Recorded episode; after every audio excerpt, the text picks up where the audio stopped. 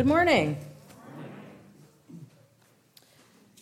The scripture reading today is from, there's two passages. The first is Mark chapter 6, verse 30 and 31. Um, and it's on page 817 in your Pew Bible. The apostles gathered around Jesus and reported to him all they had done and taught. Then, because so many people were coming and going that they did not even have a chance to eat, he said to them, Come with me by yourselves to a quiet place and get some rest. The next reading is on page 503, I'm sorry, 502, and it's Psalm 131. My heart is not proud, Lord. My eyes are not haughty. I do not concern myself with great matters or things too wonderful for me. But I have calmed and quieted myself. I am like a weaned child with its mother. Like a weaned child, I am content. Israel, put your hope in the Lord, both now and forevermore. This is the word of the Lord. Amen.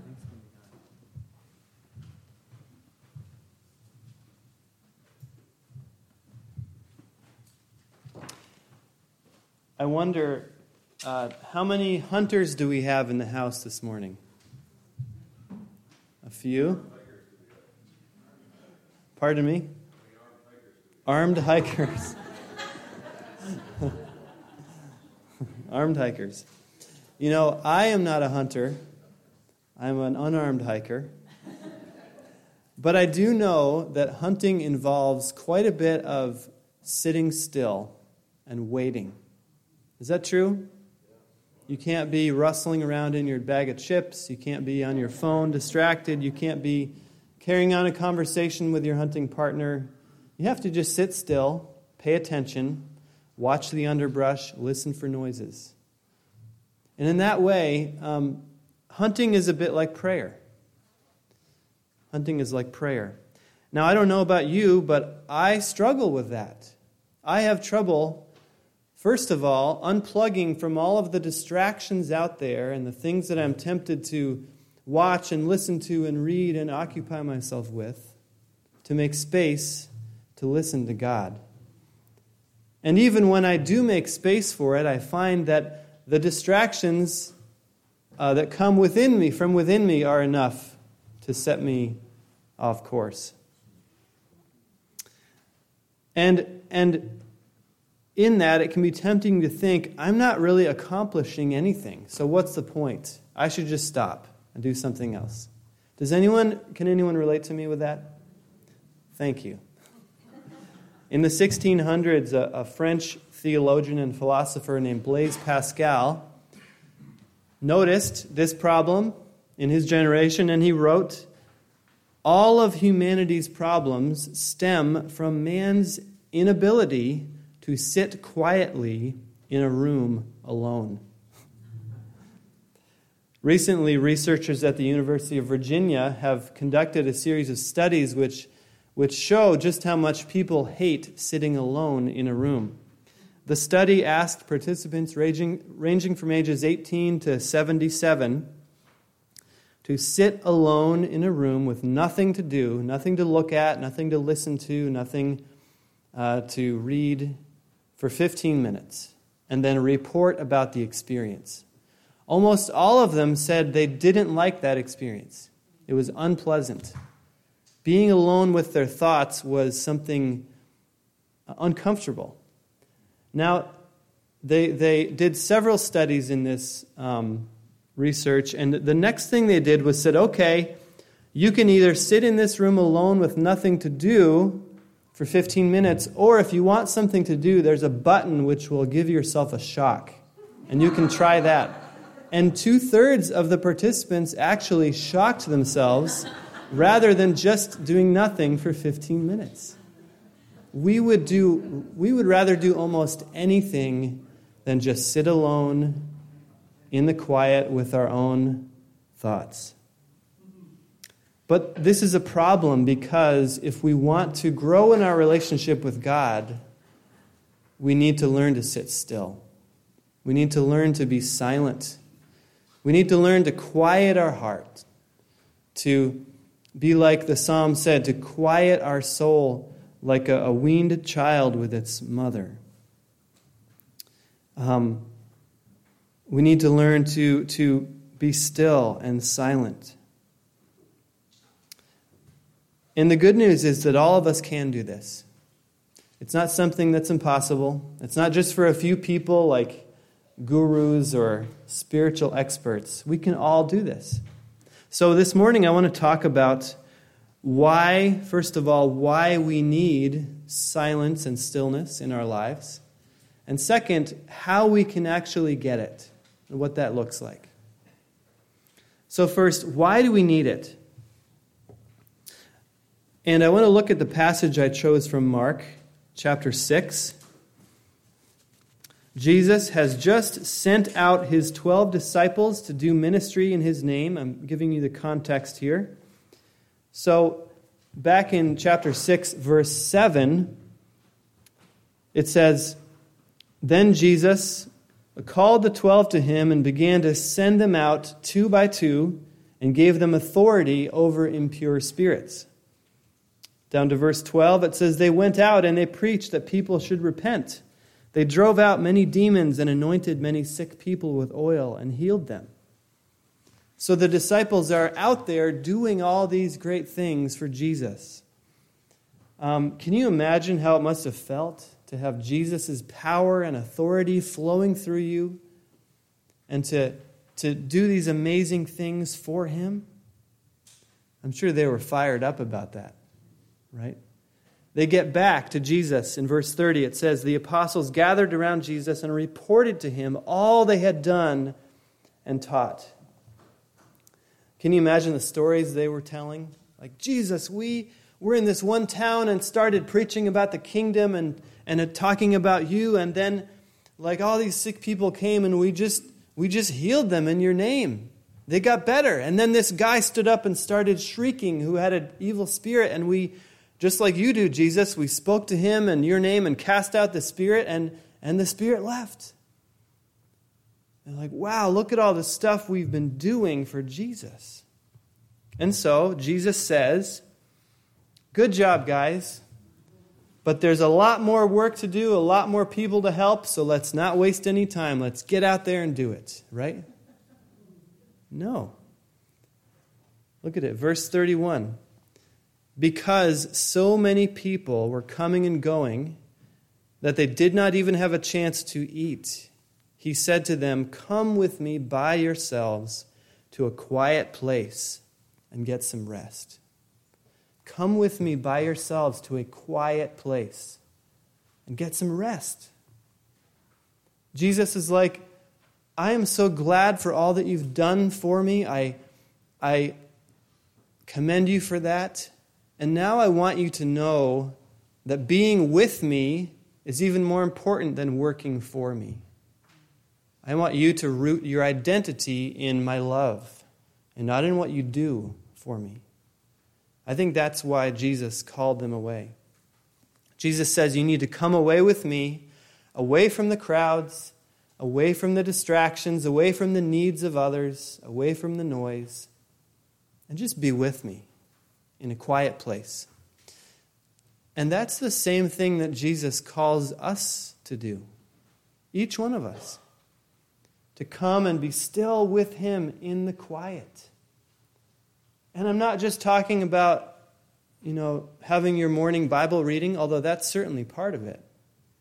I'm talking about the discipline of silence and stillness. So, what happens as we do that, as we slow down and simply give our attention to God? I've been learning slowly that silence and stillness actually helps me, I should say, helps me actually believe that God loves me just because.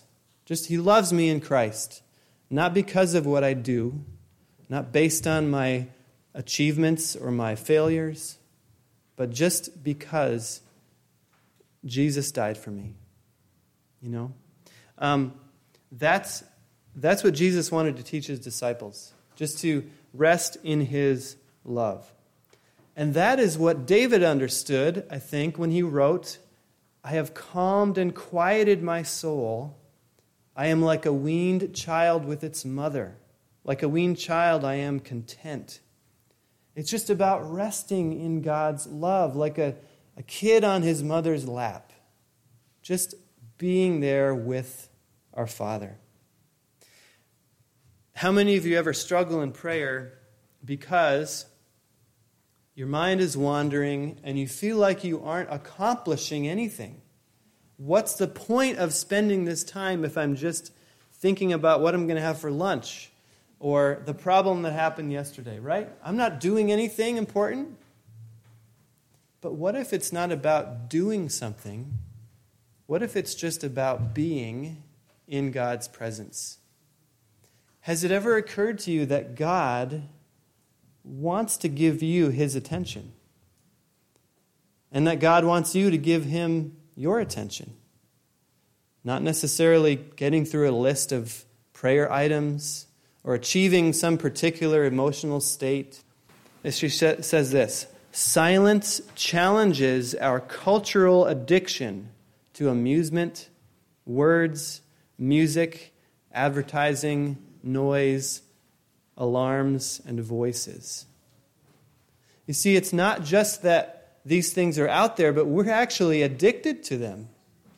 Maybe it's, have you ever thought that's why it's hard to be still and silent? Because you crave some stimulation, some, uh, something to take your thoughts away from yourself and away from God.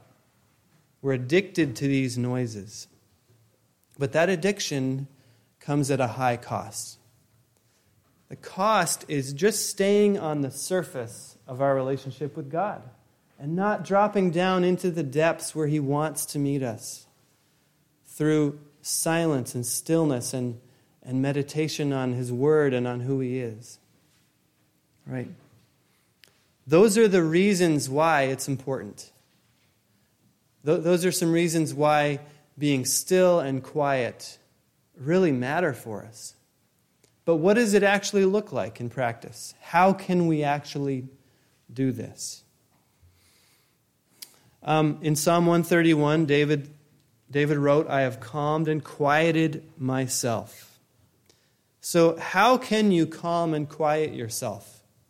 How can you get to that place of contentment and resting in the Lord? Well, it takes practice. Um, all of us can do it.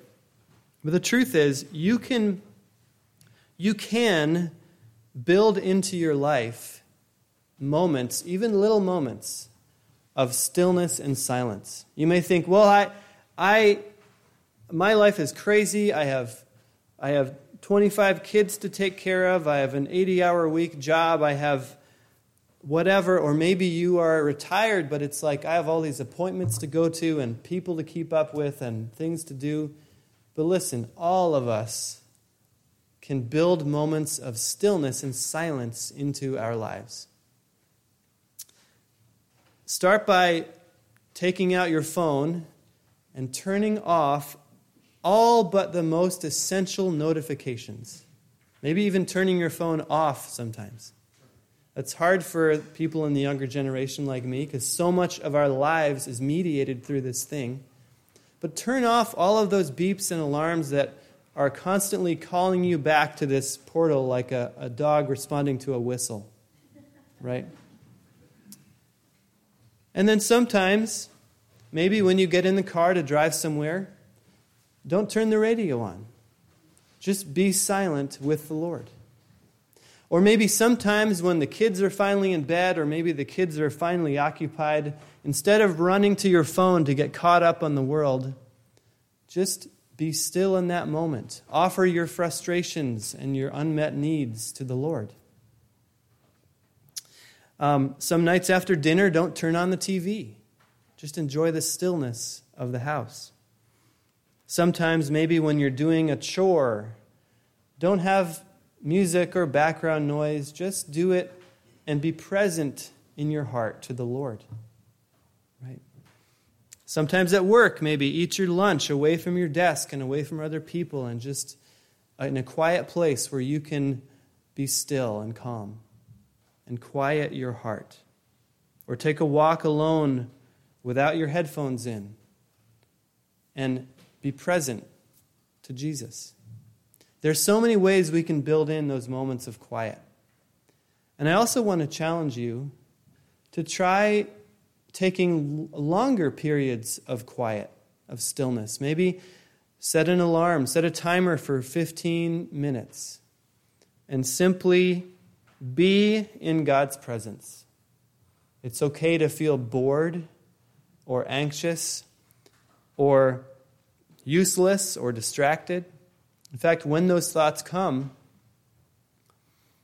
simply offer them back to God and say, God, this is how I feel right now. Come meet me in this time. Imagine this jar of water is the inside of you. Imagine it's your soul. If it's constantly in motion, it's cloudy. You don't really know what's going on there. What does it take for the water to clear in this jar? It has to be still. The longer you're still, the longer you things settle and you begin to understand what's actually happening in your heart. It's tempting to, to stir it up and to, to, pick up a book or a podcast or look at your phone or uh, fill the silence with something. But sometimes we need to be still and let ourselves settle in God's presence. And as you do that, you might realize you're sad or angry or anxious or have a, an unmet longing. You may become aware of some sin or failure in your life.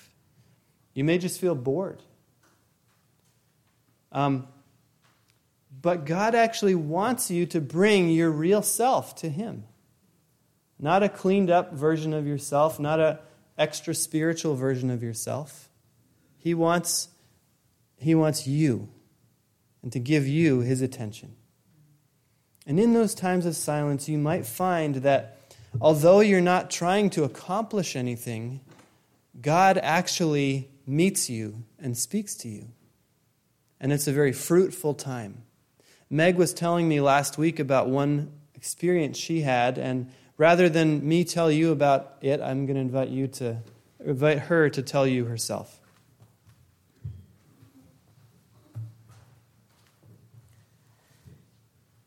Well, so like Tyler's been talking about, um, I I sometimes will take a few minutes, usually in the morning when people are sleeping in my house, and um, just try to be present to God. And in the past, I think I've often um, approached it maybe more like something I could succeed or fail at. I think I approach a lot of things that way.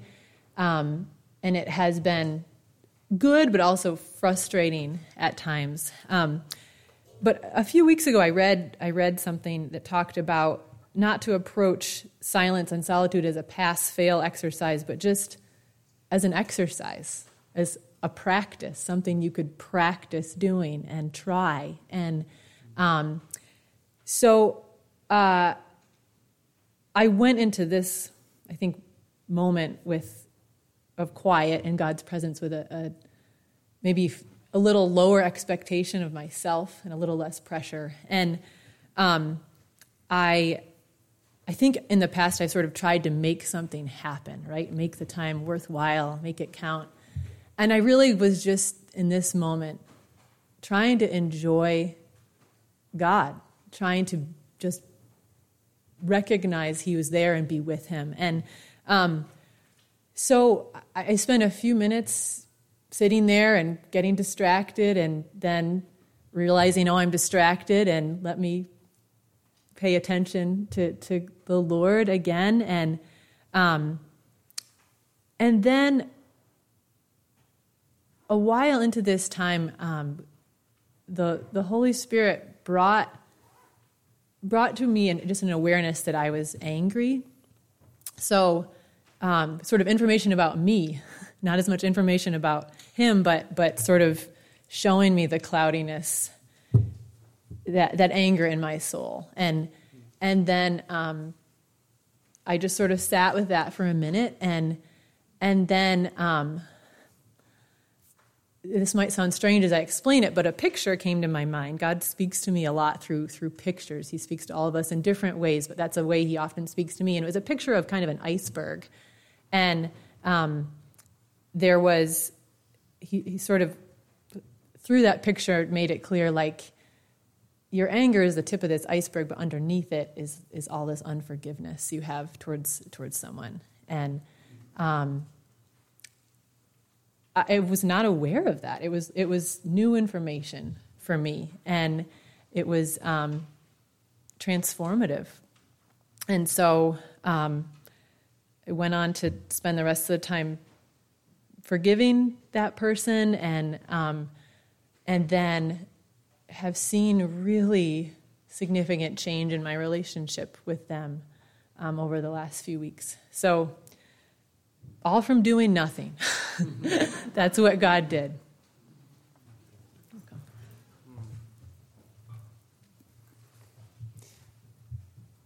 Thank you, Meg. You see, this is something we can all do. It doesn't take a special skill set or level of spirituality.